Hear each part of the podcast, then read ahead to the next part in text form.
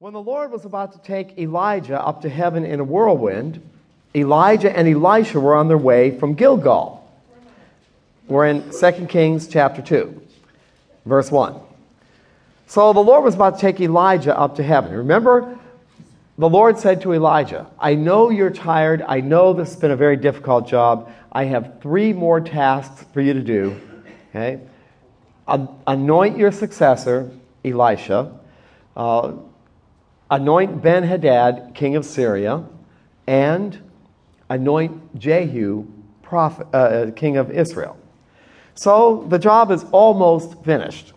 Here in chapter 2, before the, right before the Lord was about to take Elisha up, Elijah said to Elisha, Stay here, the Lord has sent me to Bethel.